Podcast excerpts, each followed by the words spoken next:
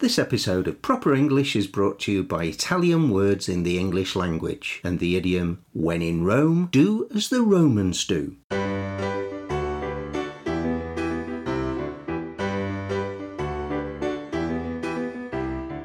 Hello, I'm Alison, And I'm Dave. and we'd like to welcome you to our podcast, which, as you know, is called Proper English. If you're learning English and you want to know the correct word to describe how you like your vegetables cooked, If you want to know what the Italian for bartender is, if you're puzzled about how to cross the road in America, then Proper English is just the thing for you.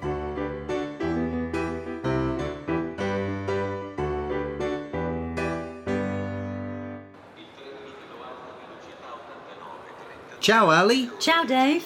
Ciao a tutti. We're in Italy. We're having such a good time doing our own miniature grand tour. Yes, as well as seeing the sights and eating our body weight in gelato, Well, you can. we're visiting some of our students. We have lots of listeners in Italy, and we're using the Italian language as our inspiration for today's podcast. Don't panic, we're still all about English. But when my student Laron near Shanghai asked me if we were planning on making an episode in Italy, well, I thought, how can we resist? so today we're looking at Italian words that we use in English. Yeah, see, Italian is one of the group of Romance languages, That's languages that are derived from Latin. and this also includes Spanish, French, Romanian, mm-hmm. and of course Portuguese.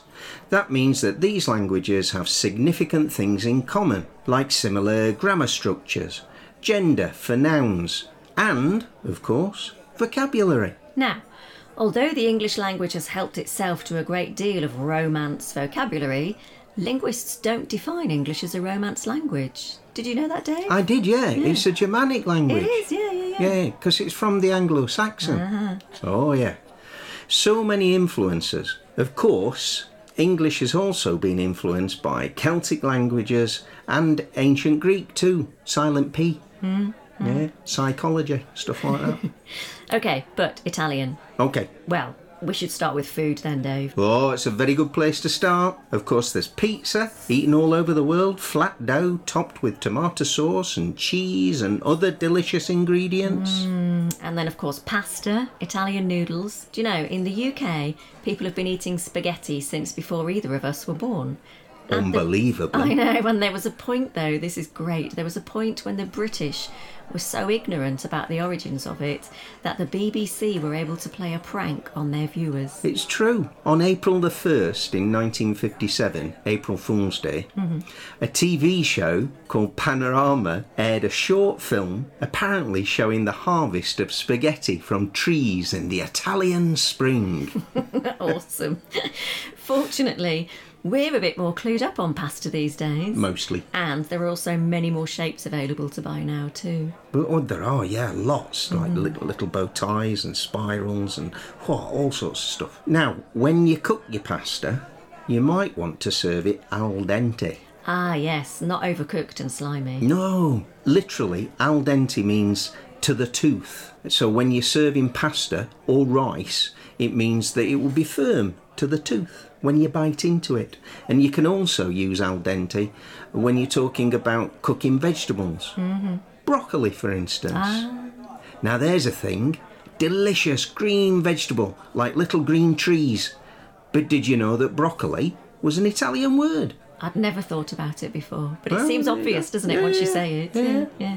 Oh, I love it. And coffee. We're very influenced by Italian coffee culture in the UK. We can drink espresso, macchiato, and cappuccino. Oh, yeah. Now, in a cafe, the person who makes your coffee using the big fancy machine, that person's called a barista. And in Italy, the word barista is also used to mean a bartender. And so, uh, when we get decent summer's day in the UK, we want to we want to eat outside, and we might say, "Oh, we're eating al fresco." For an Italian, though, that's just referring to being in the fresh air, apparently. Yeah, well, there you go. Uh, you don't do it very often in the UK, though, to be honest. Sadly. Italian culture has had an enormous influence on the arts in Europe and beyond.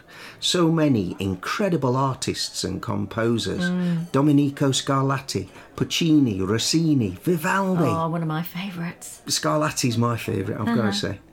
So, we use Italian terms in music. Oh, yes, yeah, and ones that really do sound Italian, like allegretto and crescendo, although we don't attempt an Italian accent when we say it. No. Um, but also words that I hadn't thought of much before, like concert, What, yeah. opera. Opera? Ah, Really? yeah. I didn't know that. I absolutely didn't know that. I kind of guessed concert from concerto. Yep. Uh, and that's, you know, kind of Italian origin, I guess. Yeah. Oh, oh and of course, diva. Uh, and piano, short for pianoforte. And also in the arts, ballerina is Italian, although we use the French terminology to describe the dancer's movements. Oh, right, okay. Do you know, it really hadn't dawned on me that so many scientific expressions are Italian or have been adapted from Italian. Influenza. Nasty little virus. We sometimes shorten that to flu. And another sickness, malaria, disease transmitted by mosquitoes. Everybody knows that, I guess. It literally translates as bad air. Yeah, I guess it was named before they realised the mosquitoes were spreading it and that it wasn't just something to do with the air. Oh, yeah. Then there's volcano, magma, and lava. Hmm. All Italian words. Hmm. And finally, an Italian word that we use even though we've altered the meaning a bit actually. When two people get married, we'll often throw confetti over them. Yeah. And by confetti in the UK, we mean little pieces of coloured paper. And the word confetti in Italian means sugared almonds.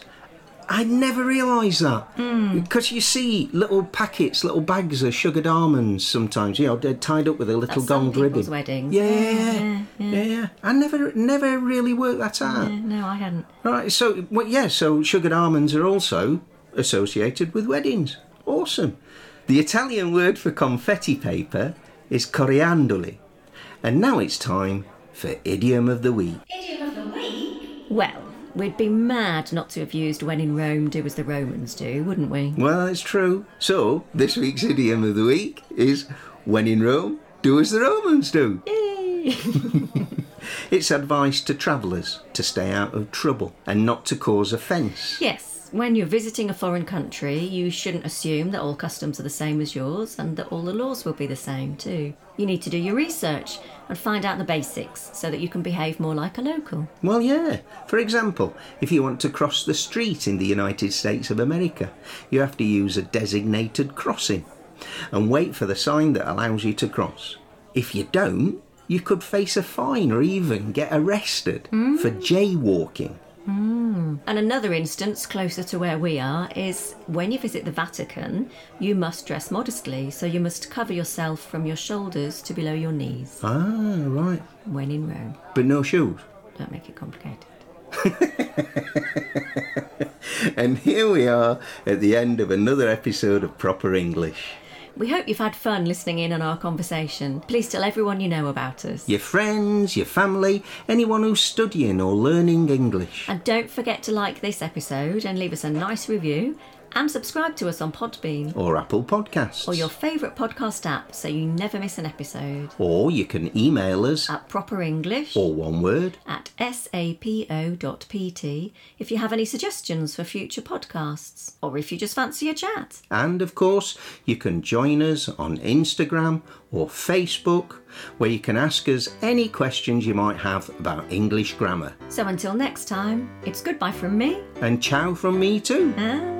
And thank you for listening to Proper English.